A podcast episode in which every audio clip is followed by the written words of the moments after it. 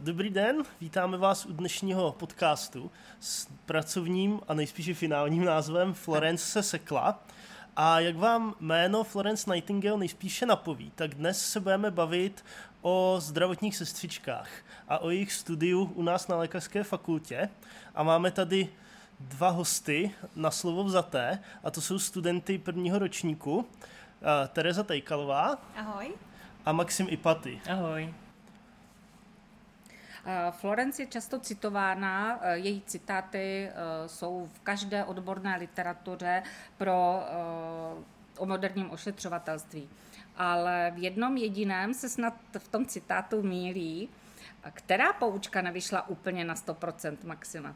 No tak Florence Nightingaleová řekla, že každá žena je zdravotní sestra a muži nemají místo v ošetřovatelství, kromě případu, kdy je potřebná fyzická síla.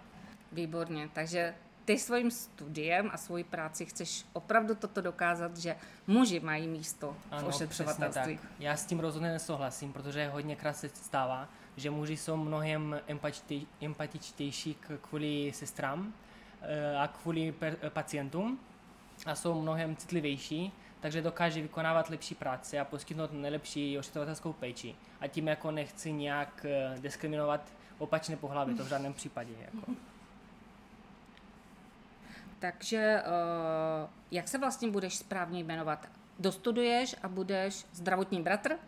Všeobecná sestra. Všeobecná sestra. tak se to, takhle říkají. Sestři. Takže to uh, povolání se skutečně jmenuje Všeobecná sestra, byť je zaměstnán i muž. Ano, přesně tak. A jak se muž cítí jako sestra, když ti říkají sestři? Protože já jsem potkal už takhle na svých praxích několik sester mužů a musím říct, že všichni byli naprosto super a působili hrozně přirozeně. Tak jak, jak se cítí muž jako sestra? Jako upřímně se cítím velmi dobře. Jako cítím se moc jedinečně a takový skvěle v tom kolektivu, že když je tam ten muž, tak je tam větší pořádek, jestli takhle můžu říct. Že když tam nejsou samé ženské, že jo.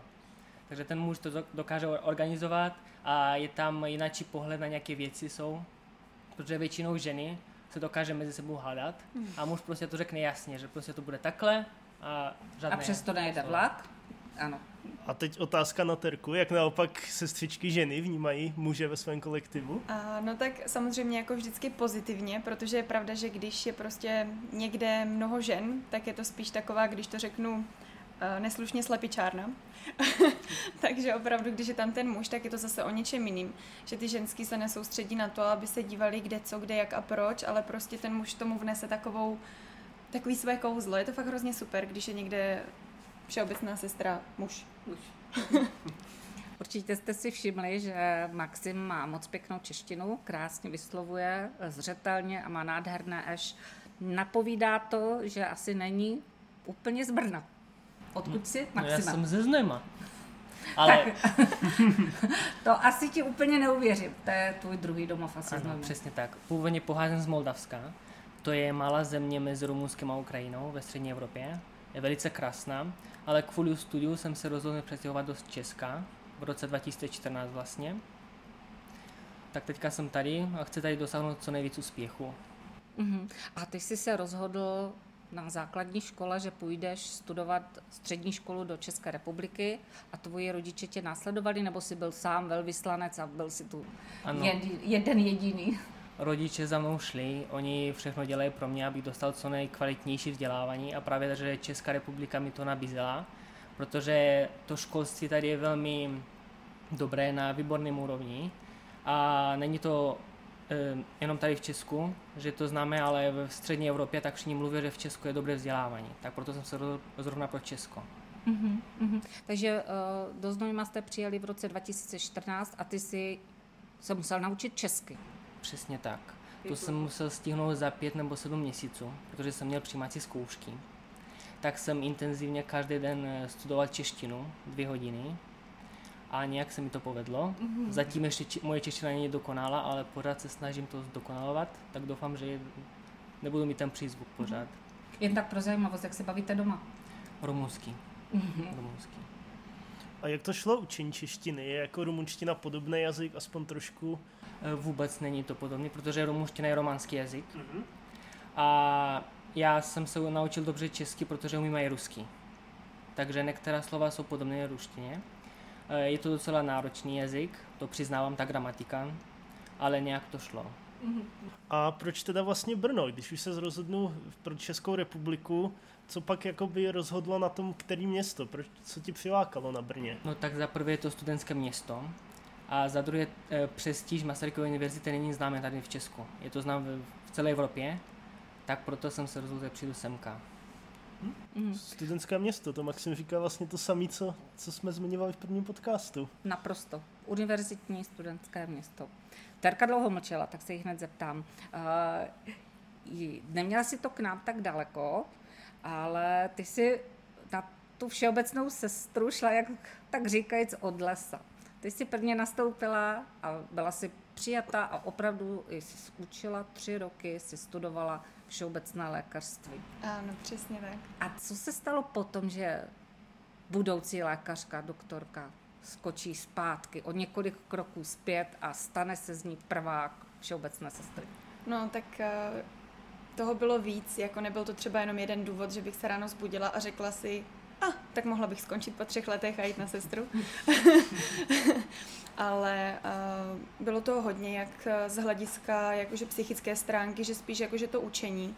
Uh, bylo tam toho fakt hodně a já jsem ten typ člověka, což je i teď, že nedokážu jít na zkoušku aniž bych si naprosto všechno neprošla. Prostě takový to dvě otázky jsem vynechala, to si nevytáhnu. To mě prostě nehrozí, protože když si řeknu, to si nevytáhnu, tak přesně to si vytáhnu. Vždycky se mě to zatím potvrdilo, že jsem si losovala a říkala jsem si, ne 17, ne 17. A vytáhla jsem si 17. To je právě ta chyba, že na to myslíš, víš, přitom, kdybys myslela na jinou otázku. Ano, už jsem to někde četla, myslím si, že to bylo i eh, od Masarykovy univerzity nějaký článek, že vesmír neslyší ne. Takže já když říkám ne 17, tak vesmír slyší 17 a proto si to vytáhnu. Tak poradím příště takový ten figl, když si vytáhneš tu špatnou otázku, a uvidíš to, tak i tam hoď zpátky, řekni jiný číslo. Brr, desítku nechci. to nevím, jestli úplně vyjde. No, ale takže to byla ze stránky jakože učební psychické, že jsem to učení mm. nezvládla, protože nebudeme se lhát, je tam toho fakt hodně. A, a pro mě to bylo fakt strašně těžký. No a potom to bylo z hlediska zdravotního, protože tím, jak jsem se strašně stresovala, tak jsem začala mít různé zdravotní problémy a úplně jsem si řekla, že nevím, jestli mi to za to stojí jako být lékař navzdory zdravotnímu stavu a vlastně i okolí, protože tím trpěli i rodiče, když viděli, že se trápím a, a bylo to prostě takový těžký. No, no a hlavně a v tom druháku, třetíku už jsme začínali mít nějakou praxi nebo něco a, a viděla jsem, že prostě to není úplně pro mě, že jsem, já jsem chtěla být s těmi lidmi a starat se o ně, já jsem chtěla být ten člověk, který jim prostě uleví od bolesti. Já vím, že ty léky předepisuje lékař, že on jim jakoby ulevuje, ale já budu ten člověk, který jim je donese a mhm. oni je dostanou z mé ruky. A prostě ten, ten vděk těch lidí a jak se k vám potom chovají a, a tak prostě tohle mě asi naplňuje víc, být s těma lidma, než sedět uh, jakoby u počítače a psat nějaký zprávy, omlouvám se teď, jestli to jako říkám nějak... Oba je čerstvě No, mě prostě asi by nebavilo sedět pořád u počítače a psat přijímací a propouštěcí zprávy a já když vidím, kolik Leicester, tak to je fakt strašný, mm-hmm. takže... A ty jsi taky asi ne úplně z, Br- z Brna, ale nejsi tak daleko. Ne, ne, já pocházím tady kousek z takové krásné vesničky, nebo teď už městy se v Lisicích, to je asi 35 km od Brna a, a, a, a rozhodla jsem se jít do Brna, protože přece jenom je to zase blíž k domovu, když budu chtít jít k rodičům a je to taková nejmenší cesta odporu, ale hlavně prostě Masarykova univerzita, mně se hrozně líbily, eh, dá se říct, recenze nebo doporučení Aha. na Masarykovou univerzitu. A já jsem si vyzkoušela i uh, jak kdyby Karlovou univerzitu v Praze rok, kde jsem byla na přípravných kurzech protože jsem se hned po střední na medicínu samozřejmě nedostala, ale chtěla jsem, vydupala jsem si to, že bych chtěla jít. A jako Praha je moc krásné město, ale přece jenom Brno je Brno, je to zase něco jiného. Takový, mm. prostě Brno je láska. No. to je moc hezky, jako rodačka úplně se, se tetelím. Uh, rozhodla ses na střední škole jít uh, zdravotnickým směrem, nebo to už bylo přání od úplně maličkaté Tarky. No už to asi přišlo na základní škole na druhém stupni, tak jsem vždycky věděla, že určitě budu chtít uh, být v tom oboru zdravotnictví nějak. No a potom přes střední jsem se upla na to, že bych hrozně chtěla být lékařka a právě upla se na to i babička. a tak mě v tom strašně podporovala, ze vším se mi snažila pomoct a tak prostě mě dodávala takovou tu motivaci a tak dále. No a a pak jsem to po té střední prostě chtěla zkusit a držela jsem se toho, ale bohužel se to pak mm-hmm. úplně nějak nepodařilo. Rodiče jsou lékaři, že měla takový vzor? Ne, ne, ale babička v té době, kdy studovala, tak hrozně chtěla být lékařka, ale nebylo jí to umožněno. Mm-hmm. Takže ona se jakoby vzlídla ve mně, takový její sen si chtěla zrealizovat a já jsem jí to bohužel teda neumožnila. No. Už jste usmířená? ano, ano, ano. Babička byla teďka nedávno uh, z nenadání hospitalizována a řekla mě, že se mě tady jako omlouvá, že přece jenom, jak jsem popisovala nynější zdravotnictví, takže to je opravdu něco jiného, než v její době, kdy ona dělala sestru. Tak a teď ty si tedy zažila oboje, studium všeobecného lékařství i všeobecné sestry. Uh, porovnej nám to, v čem je největší rozdíl? Určitě v praxi protože na medicíně my jsme neustále všechno probírali jenom teoreticky, tak ono jako například předměty, uh, nevím, třeba fyziologie se úplně jako prakticky probrat nedají. V rámci teda cvičení ano, ale nedá se to u pacientů a tak dále. Takže tady na všeobecné sestře my jsme vlastně hned měli praxi a na medicíně jsme tu praxi měli až na konci druhého ročníku, kdy byla právě ošetřovatelská praxe, kdy jsme si tak jakože zkoušeli pečovat o pacienty. A to byla taková první větší praxe, no, takže rozhodně praxe. Uh-huh. A jak je ten poměr? Třeba jakože teorie versus praxe, teď v prváku všeobecní sestry třeba půl na půl, nebo no, to něco převažuje? Jako půl na půl bych neřekla, řekla bych, že máme víc praxe jak teorie, protože když bych to rozdělila na dny v týdnu, tak v pondělí, úterý, pár hodin jsme vždycky mývali teorii a středa, čtvrtek, pátek praxi, takže praxe uh-huh. rozhodně převažuje. Takže což předpokládám podle toho, jak jako mluvíš, že ti vyhovuje víc. Strašně, protože ona je jedna věc, když si to všechno řekneme teoreticky, já to teoreticky můžu odvykládat, mm. ale potom je praxe, kde si to můžu všechno zkusit a je to zase úplně něco jiného, že jo? No, vy jste s Maximem spolužáci, ale tím, že Terka měla ještě náskok eh, trošku víc, jaký je mezi věm, vámi dvěma věkový rozdíl? No tak mě je 20 a mě je taky něco přes 20. Takže jsou to spolužáci. ne, no, je mezi námi věkový rozdíl 5 let, uh-huh. což už je teda docela dost. No. A máme velmi úžasný kolektiv, to jako musím přiznat, uh-huh. že mhm. všichni se navzájem pomáháme a chceme to dotáhnout do konce všichni společně. To je moc hezky. Uh, jaké je složení té třídy? No tak máme tam 15 holek a dva kluci, je nás celkem 17. 17 je vás ve třídě a vy musíte být hýčkáni, kluci. To jsme, to jsme a jsme za to moc rádi. A snažíme se jako odpovědět zpátky holkám, že jo. Tak. Tak a teď ještě já se vrátím k terce. Ty už jsi zmínila ty rozdíly mezi prací lékaře a sestry. Eh, kdo myslí, že musí mít takovou jako větší psychickou odolnost? Lékař nebo sestra?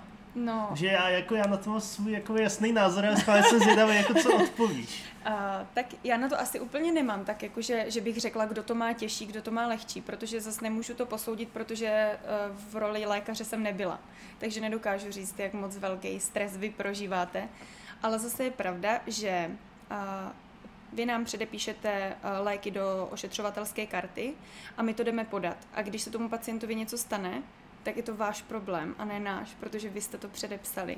A my jsme byli pouze ti poslíčci, kteří prostě splnili úkol, který nám byl napsaný. Je samozřejmě, že když podám pacientovi lék a vidím, že mu to nějak nesedí nebo se něco Nějaká děje, tak samozřejmě hned zareaguju a snažím se tím nějak eh, pomoct tomu lékaři, aby to nemělo tak velký dopad. Ale myslím si, že uh, nevím, jak bych to mohla popsat. Jako určitě větší zodpovědnost máte vy, protože předepisujete přece jenom léky, na kterých záleží, závisí ten zdravotní stav toho pacienta. Ale my ho přece jenom taky jakože máme docela těžký tady tohle posuzování a, a všechno možný. Takže nedokážu z mé pozice říct, jestli to máte těžší vy nebo my, ale oboje má svoje pro a proti. Je pravda, že ta zdravotní sestra je tam asi s tím pacientem více. Všeobecná sestra. Všeobecná sestra. Pořád to, to říkám špatně. Ano, ano, ano, to je problém. Je. Ano. Je velmi důležitý ten vztah mezi lékařem a sestrou.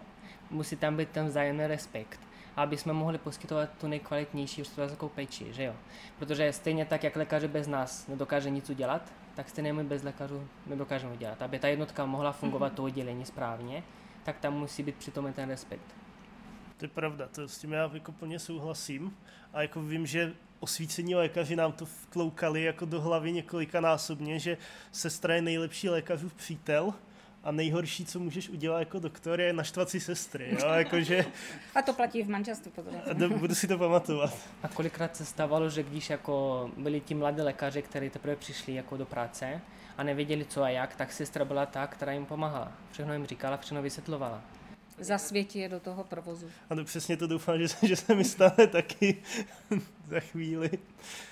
Ne, já jsem mířil s tou otázkou spíš jako na tu jednu věc, jak jste i zmiňovali, že sestra je vlastně s pacientem mnohem víc, takže jakoby na některých jakoby odděleních typu třeba psychiatrických, onkologických nebo jako LDNky třeba, tak mně přijde, že jako nálož na tu sestru je nějaká taková, kterou úplně asi nemusí být jednoduchý podstupovat, protože přece jenom lékař si obejde vizitu, je s tím pacientem pět minut, bolí vás to, bolí, já vám na to něco napíšu a jde pryč, když to vlastně jakoby vy toho pacienta vidíte celý den a musíte vlastně všechno tohle strávit a to, že jako za to mají jako sestry můj respekt, protože jako nevím, jestli by tohle zdaleka všichni mm. lékaři zvládli.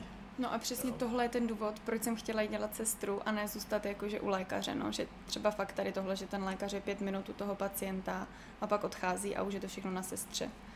Je důležité umět porozumět tím potřebám těch nemocných, protože častokrát se ty potřeby mění a jsou to individuální potřeby každého pacienta. Takže my, když jsme tam většinou času, tak si dokážeme všimnout například nějakou ránu, která vznikla náhle a můžeme to nahlásit lékaře, aby je zahájil léčbu hnedka a nečekat, mm-hmm. až bude nějaký vizita a lékař si to všimne až při vizitě. Takže to je asi to nejlepší na tom, že jsi s tím pacientem takový. Já jsem zahledla jednu přednášku, která mě hodně zasáhla a dodnes na ní myslím, kdy uh, začala samozřejmě PowerPointovou prezentaci, kde bylo asi 60krát vyfocený strop, fotka stropu z různých úhlů a jednou tam bylo více slunce, méně slunce, jednou byl vidět větrák, jednou nebyl vidět větrák a pak se od přednášejícího ozvalo a toto je přesně to, co vidí váš pacient třeba po dobu dvou měsíců a vy se o něho staráte. Dokážete se vžít do, toho, do potřeby toho pacienta, že třeba hele, teď by mohl mít žízeň, i když mi nic neříká, teď má suchý rty, tak zkusím mu nabídnout pomádu. To by měla být základní vlastnost všeobecné sestry. to se nedá naučit. To ale. se nedá naučit, no. Jakože ono většinou se, ty lidi se proto narodí být všeobecná sestra. Prostě to fakt člověk musí cítit. Eh, lidi, co nemají rádi eh, větší počet lidí nebo prostě ne, necítí se dobře ve větším kolektivu, tak určitě nedoporučují tohle práci dělat. Ale a, cítíme se do toho velice dobře, že hned po prvním dnu, kdy jsme třeba nastoupili na praxi nebo jsme se s pacienty viděli jakýkoliv kontakt, tak když tam vidíte toho pacienta na posteli a teď si uvědomíte, je imobilní, nemůže vstát z lůžka, tak co všechno pro něho to je, jak je to strašně těžký a co bychom pro něho mohli udělat, aby jsme mu to mohli trochu ulehčit. No. Tak jaký byl ten první den, Maxime, když jste když si otevřel dveře do pokoje. Ten první den byl fakt úžasný. Jako, když se staráte o ty pacienty a když vidíte, že jsou vděční vám za to a vidíte úsměv a ještě vám přitisnou ruku a řeknou děkuji, tak to jako stojí za všechny peníze. To ale nepracujete proti peníze, ale pracujete pro toho člověka. Jste tam pro něj a snažíte se vykonávat co nejlepší práci. A když jako občas ti pacienti mají špatnou náladu, protože jsou nemocní, a vy se musíte jako snažit jim zlepšit tu náladu. A hodněkrát se nám to povede. Takže to je asi to nejlepší na tom. Mm-hmm. Terko, první den na praxi? Tak pro mě to nebylo úplně náročný, protože já už při studiu medicíny jsem začala uh, brigádně vypomáhat na urgentním příjmu, tady v Bohunicích, na Nízkoprahovým. Takže už jsem nějaký ten styk eh, s pacienty a jak se k ním chovat, jak se s nimi bavit, eh, jak na ně sahat, když je otáčím nebo manipulovat s nimi, tak už jsem měla, ale přece jenom přišli jsme do cizího prostředí, byli to zase úplně jiní pacienti, než na který jsem byla zvyklá a tak tak taky to bylo těžší, ale, ale po asi prvním otevření dveří a řečení dobré ráno, rozsvícení světel, tak to pak už bylo lepší. Které to bylo oddělení? Oh, Klinika? My jsme byli Kigoplu. na na Kigoplu, no. Kigopl jo. A, to je klinika geriatrie a ano. praktického lékařství. Tak já jsem teď úplně dojat a naplněn optimismem ano. zároveň. Já bych hned onemocněla. No, neříkej dvakrát. tak. Se vrátíme asi k tomu studiu trošku. Uh, zkouškový máte už, nemáte za sebou? Mně chybí jedna zkouška. Mně ještě dvě. Takže v průběhu. Co je jako největší strašák pro vás během toho studia? Jednak tak během toho prváku, co jste si zažili a jestli i víte o nějakých strašácích dopředu. Minule jsme tady měli doktora Joukala, profesora Babulu, zosobnění dvou medických strašáků. tak co, co je sesterský strašák? No tak já jsem se asi vyhla těm nejtěžším předmětům, protože mě uznali už z medicíny. Takže já jsem měla prvák takový docela ulehčený a nevím, jak ty Maxi. No já se například ničeho nebojím, že jo. Jako, že studium a zkoušky jsou náročné, to je pravda, ale když se vám líbí to, co děláte a chcete nějakých úspěchů dosáhnout, tak se ničeho nebojíte v tomhle životě, já si to myslím. No ale od spolužáků asi bych řekla, že anatomie, anatomie a biofyzika. Biofyzika, biochemie a teďka vlastně ta fyziologie ještě u nás čeká. Takže je to stejné. Takže je to stejné a ještě k tomu nám přibyli jiní strašáci, ty si pozveme příště. Mm, nový strašák, jo? Nový strašáky tam budou A zase otázka je do protipolu, co vás nejvíc nadchlo, máte za sebou první rok, co vás nejvíc nadchlo při studiu, Terku? Teďka té všeobecné mm-hmm. sestry, co mě nadchlo? Tak Toho je tolik, že Terka neví, co má vybrat. Přesně tak. Ne, mě asi nejvíc nadchla ta praxe, že fakt nás do toho pustili, dá se říct, hodili nás do vody a aby jsme se naučili plavat. Jako ona je fakt jedna věc nám to říct teoreticky. Přijdete, představíte se, budete říkat pacientovi, co budete dělat a druhá věc je tam přijít a dělat to. Mm-hmm. Takže asi pro mě nejvíc zajímavý bylo tady tohle, protože my jsme během půl roku nebo roku asi spíš, poznali několik oddělení, několik ehm, takových různých prostě, každý oddělení má úplně jiný zvyky, takže to je, fakt jsme toho poznali hrozně moc. A teď jsme ještě začali chodit na prázdninovou praxi, takže a tam je to zase úplně něco jiného a je to prostě strašně super. Mě to na tom hrozně baví. Se strašně těším, až to nebude praxe, ale přímo pozitivního Maxima ptát se, co ho nadchlo, to bude možná na dlouho. No, mě nadchlo úplně všechno, ale asi nejvíc to, že jak se k nám hová ten kolektiv těch sester. Prostě oni se k nám hovají jako k sestrám jako nejsme tam žádné studenty nebo tak, ale jsme úplně sestry jako kolegyně. Se k nám hovají kolegiálně a jsme to proto moc rádi. A snažíme se udělat co nejlepší práci na pracovišti. Mm-hmm. Změnil se nějak po tom roce studia váš pohled na ten obor a na práci všeobecní sestry? Nebo vy jste asi už měli trošku náhled i předtím, než jste nastupovali, ale jako změnilo se něco i teď po tom roce? No pro mě každý den je čím dál tím lepší. No, já se těším na každý den, užívám si to nejvíc, jak to dokážu a chci to dotáhnout co nejvíc, jako co, nej, co nejdál.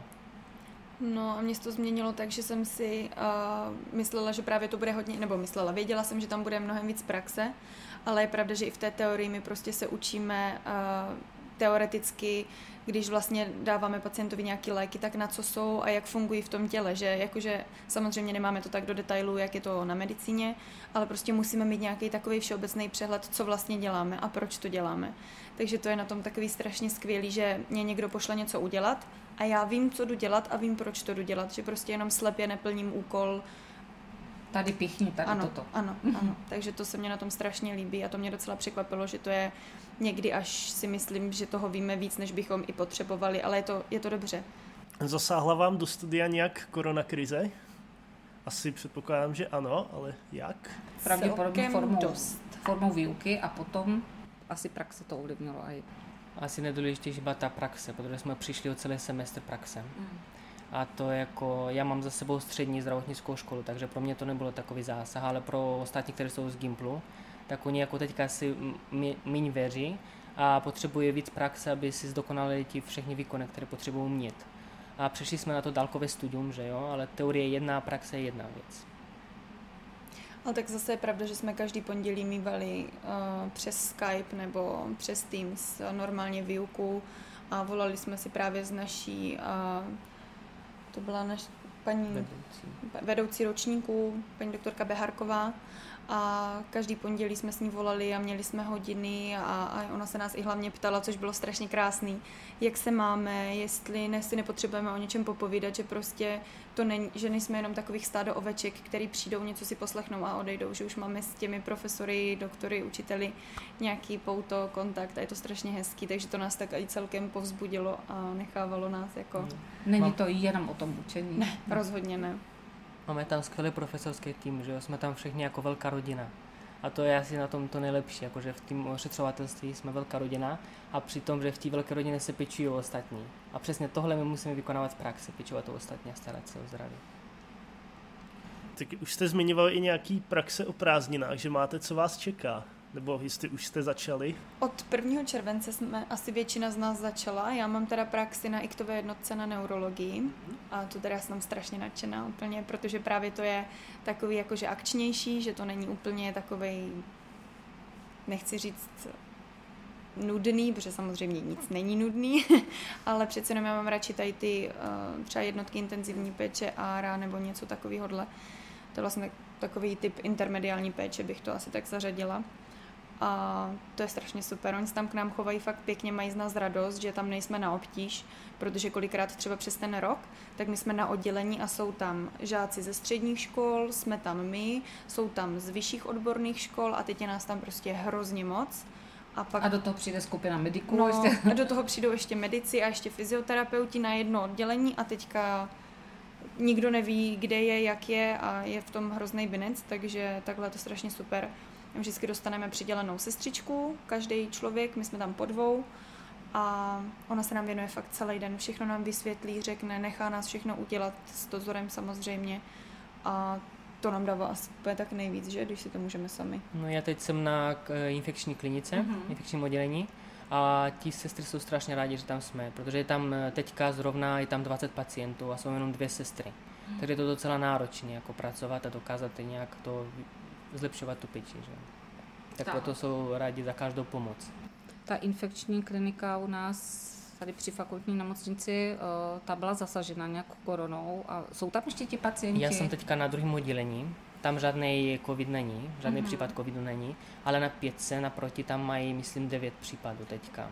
Jak jsou ty praxe dlouhý? Jak vypadá váš běžný den No, tak dohromady, jakoby celkově je to 160 hodin, mm-hmm. ale to je jenom ta prázdninová praxe. Dohromady za celý studium by to mělo být nějakých 2300 hodin, že? Ano, a to jsou tak. sečtený i normálně v semestru praxe i prázdninový. Mm-hmm. No a probíhá to tak, že to máme rozepsaný na týden, že můžeme mít maximálně 44 hodin. Což vych... zákonníku práce. Ze zákonníku práce samozřejmě, což vychází na tři dvanáctky a jednu osmičku. A začínáme obvykle ráno o půl sedmé a končíme večer v sedm. A je to super, protože když jsme měli praxe ve škole, tak jsme většinou začínali ráno v 6 a končili kolem 12. jedné hodiny. Takže už nevíme, co se ve zbytku dne děje, jak se podávají odpolední léky, večerní léky a tak dále. Takže tady tahle praxe je skvělá, že my už jsme tam jakoby zaměstnanci a musíme dělat prostě všechny ty harmonogramy a naprosto všechno, co tam dělají na tom oddělení, tak je to strašně skvělý. No. Máme tam různé služby, máme tam ranní službu, denní službu a noční službu, tak si to musíme prostřídat denní je většinou na 12 hodin, ta ranní je na 8 a ta noční taky může být na 8 nebo 12 hodin. Jste tam sami na té noční, anebo e, Sestry, tam jsou střížky dvě většinou. Takže ještě pořád musíte pracovat pod dozorem. Tam ano. je, to myslím, Při studiu, ano, nějaká mentorka s musí být. To zní i jako dobrá průprava do budoucna, pak, že až nastoupíte do práce, tak vás najednou nepřekvapí ten objem, co musí člověk vydržet. Ano. A přitom, že většina lidí si myslí, že ti sestřičky nic nedělají většinu času, že si tam pijou někde kavičku a tak, ale přitom je to strašně náročné. Jako celý den je jakoby na nohách, pracovat, to je strašně náročné potom. Toto je ta fyzická stránka, ta psychická, to, to jsme nakousli na začátku. Jsou tam pacienti, kteří nejsou v pohodě, mají svoje problémy, mají bolesti a vy musíte tam být i za ten hromosvod, takže jste unavení fyzicky a pak jste unavení teda i psychicky. To mě úplně teď napadá, jak odpočíváte, jestli je čas na ten odpočinek. Teď velký pohledy do očí a teď jako, ježišmarek, kde já jsem naposledy měl volno. Ano, ve zdravotnictví odpočinek takový zvláštní Pokémon. A taky ho hledáte. Nehledáme. Tak s posterkou. No tak teď při studiu to odpočívání ještě asi není jako úplně tak extrémně náročný, že bychom na to čas neměli, protože přece jenom to není, že bychom byli od rána do večera ve škole. To musím teda upřednostnit, že je to úplně skvělý. Zase když to srovnám s medicínou, tak tam jsem skoro žádný osobní volný čas hlavně ze začátku neměla. To jsem fakt pořád jenom, buď jsem seděla ve škole nebo doma a učila, učila, učila, učila. A teď je to zase o to jednodušší, že ten volný čas tam je a nemusím si ho jakože já sama dělat, že prostě tohle se nebudu učit, to je v pohodě, to nějak obkecám a jdu ven. Že prostě vím, že mě na to ten čas zbyde, takže je to i po psychické stránce takový fajn. No a jak odpočívám, tak určitě jako nějak sportovně, že se jdu projít, proběhnout, nebo se dívám na seriály. Samozřejmě z lékařského prostředí. Samozřejmě. A musíš mít i fyzičku přece, ty opravdu vy manipulujete s pacienty, takže To ano, ale my jsme dostali lekci od eh, fyzioterapeutu, oni nám byli přednášet. Ne, ne, ne, jako samozřejmě v dobrým. jak máme s tím pacientem manipulovat, aby jsme se my nenamohli. Jak ho zvedat a přesunovat, což bylo strašně super, protože tolik fíglů, co nám ukázali, to bylo perfektní. tak se potom naučíme něco. No je velmi důležité odpočívat, aby jsme předešli tomu syndromu vyhoření, protože znám hodně lidí, kteří už ten syndrom vyhoření mají. Takže právě je velmi důležité to rozpoznávat právě včas a udělat nějakou prevenci a odpočívat. Já například hodně rád čtu knížky, většinou to jsou pro osobní rozvoj, motivační takové knížky, anebo hraje na klavír, to hodně mi pomáhá. Tak tady zavřeme Maxima hned. Vedle máme klavír, tak hned můžeme si udělat pauzičku. A jinak já jsem hodně aktivní a akční a na praxi většinou sestry se mě ptají, jak dlouho vám to vydrží, mě by zajímalo. Tak si říkám, no snad do konce života mě to takhle vydrží. Vy se musíte přestěhovat potom do Dukova na době baterky na atomovce. Uh, asi nejste úplně obyčejní spolužáci, jste asi i kamarádi, spolu, protože tak hezky jako spolu vycházíte. Zkus, Terko, a zkus Maxima říct o, o sobě navzájem, co si na tom druhém vážíte. To, tak já začnu, můžu? Samozřejmě. Ty si to zatím můžeš rozmyslet, co bys všechno mohla říct. Samozřejmě. Tak já bych na maximumi určitě upřednostnila to, že to je tak někdy až nechutně optimistický člověk. Že ne, to je fakt úplně skvělý. Jsme kolikrát přišli úplně zdrclí po ránu, rozespalí, že jo, protože už v 5.30 jsme museli být v šatně a oblíkat se, aby jsme 5.50 byli na stoupení před oddělením. Tak jsme tam vždycky došli úplně, teď třeba v zimě, zima byla a, prostě hrůza, ta největší na světě, co může být a Maxik vždycky stál u dveří a dobré ráno a tak procítěně. Bylo to fakt skvělý, nebo když třeba člověk měl blbej den, blbou náladu, tak Max se vždycky snaží toho člověka z toho nějak dostat, že prostě a nemysli na to a tak vzpomeň si na to, jak to bylo fajn a tak dneska a prostě úplně úžasný optimista. Pozitivní člověk. Hodně. No je na terce nejvíc asi cením tu upřímnost, protože ona je taková, jaká je prostě, opravdová. A všechno ti řekne tak, jak to je. Někdy je to škodu. No právě, v dnešní době je to náročné právě zůstat takhle opravdické, protože hodně lidí to má, uh, hraje určité role, že jo. A přitom ztrácí oso, uh, osobu vlastnost. Osobnou? No. Svoji identitu. Ano, jako. přesně tak. Takže je velmi eh, důležité zůstat jako reálný a snažit se být ty prostě, jaký jsi. Tak eh, jsme si popovídali navzájem o vás a teď výhled. Eh, Vy se mi zdáte oba dva tak aktivní a ambiciozní. Nechce se mi až věřit, že byste zůstali jenom u zdravotní všeobecné sestry a budu si dávat za to tresty. A co dál? Co po škole? Jak to vidíte? Nástup? Kam? Uh, tak já to vidím tak, že bych si dodělala normálně teďka prezenčně bakalářský studium, tak přece jenom je mi 25 a jsem v prvním ročníku, takže až dodělám bakaláře, tak mi bude 27? Říkám to dobře? tak nějak asi. A asi už to není úplně věk na to, abych studovala ještě dál další dva roky a dalších x let třeba na PhD a tak dále. Takže bych si chtěla dodělat bakaláře a potom, a když to tak nějak půjde, podle mého plánu, tak eh, bych chtěla mít děti, rodinu a dálkově se dodělat magisterské eh, studium. Navazující. Navazující, jasně. Určitě teda dálkově a, a, a, a později bych si chtěla dodělat eh, atestaci na pediatrickou sestru, protože já úplně děti zbožňuju a to bych fakt jednou chtěla dělat třeba na dětským áru nebo takhle. A pak si na. No já mířím hodně vysoko, to musím přiznat. Eh, Já bych chtěl dokončit to bakalářské studium, samozřejmě potom navázat na magisterské studium, potom doktorské studium a nejvyšší můj cíl tak je profesor, stát se tady na akademické půdě zůstat a podělit se o svou zkušenosti s dalšími lidí a dokázat se zlepšovat ošetřovatelství. Protože stejně jako dělala změnu Florence Nightingaleová a právě řekla, že ti muži tady nemají místo, tak já chci udělat to a ukázat, že, lidi, eh, že muži právě, že tady mají místo v ošetřovatelství a že dokáže, dokáží být lepší než sestry občas, jako ženy. Mhm. Teď jsme zase zmínili to Florence. eh, um, letos by slavila 200 let. Spoukávala by hodně svíček na tom dortu. Eh, máte nějaký svůj vzor v současném světě? Je nějaká kolegyně, kolega nebo vyučující, který vás takhle jako dokáže motivovat a říct. Tak to se asi shodneme. No, tak to Unizono to řekne. Zkusíme to. Jako jediný, nebo jediný vyučující, který mě fakt jako motivuje a chtěla bych někdy být uh, takový jako on, taky paní profesorka nebo doktorka, paní doktorka Beharková. Ona je tak úžasný člověk, který naprosto ze vším všem pomůže a snaží se nám to všechno jako ulehčit a hlavně je taky plná toho elánu a optimismu a je to fakt úplně skvělý člověk. Chtěla bych to někdy dotáhnout tak jako ona. Ona je prostě fakt aktivní. I teďka nám vykládala o svém projektu, na co se chystá, co bude a nebude. A když nám třeba uh, přednáší nebo má nějakou přednášku, tak to není, že by stála a četla nám slepě prezentaci a ona nám prostě do toho dá její zážitky a, a prostě všechno z praxe a tak hrozně pěkně nám to řekne, vysvětlí, že, že Vám se potom to učivo musí velice dobře pamatovat, když je protkáno vlastně osobními zážitky a notabene ještě krásně podáno. A je to stejně i u Maxima. Ano, samozřejmě. A přitom ještě můj vzor, takový je paní profesorka Pokorna. Že to, co dosáhla ona, tak je velmi obdivuhodně. Tak bych chtěl jako navázat na to nějak a aspoň se trošičku přiblížit k takovým vzorům. Tak se o to budu snažit a pokoušet. Tak já myslím, že ještě na závěr jsme si mohli dát tak zážitek z praxe. Povězte nám něco tak jako hezkýho, vtipného, něco, něco, co si tak pamatujete, co na vás zanechalo dojem. dobrý nebo špatný. Cokoliv, vy vyberte. Tak na zasmání dejme tomu.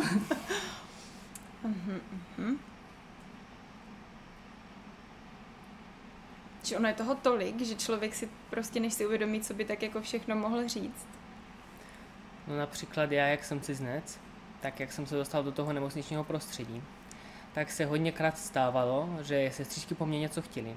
A já jsem jako moc nevěděl, co to je. Tak jsem se šel ptát za kolegynkami, eh, například co to je duchna nebo kapna. Tak oni se mi vždycky smáli, co to je. A nebo máme takový gramofon název. To je taková pomůcka na vyprázdnění, takové židle na vyprázdnění. A já jsem to nevěděl, myslel jsem, že to je normální gramofon Opravdu na hudbu. gramofon. Ano, přesně tak. Tak jsem hledal gramofon hudebný, ale nakonec jsem zjistil, že to není.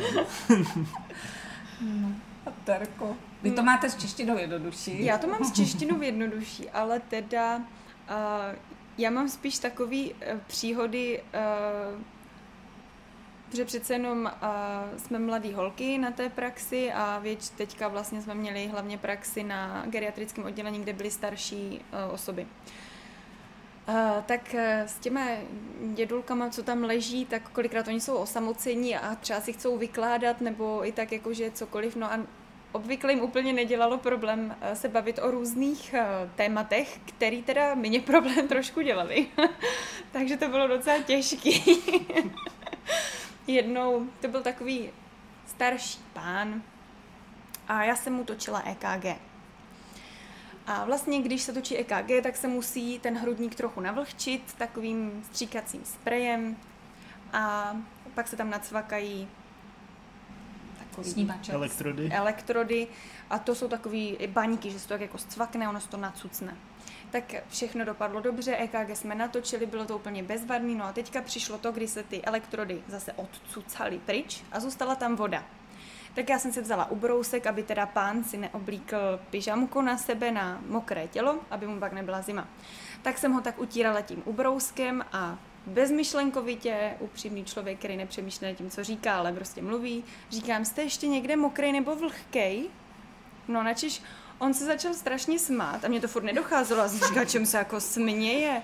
A on mě na to řekl, že uh, už ne, že je to v pořádku a tak jako se zvláštně podíval úplně směrem, kterým jsem hnedle pochopila, co myslí.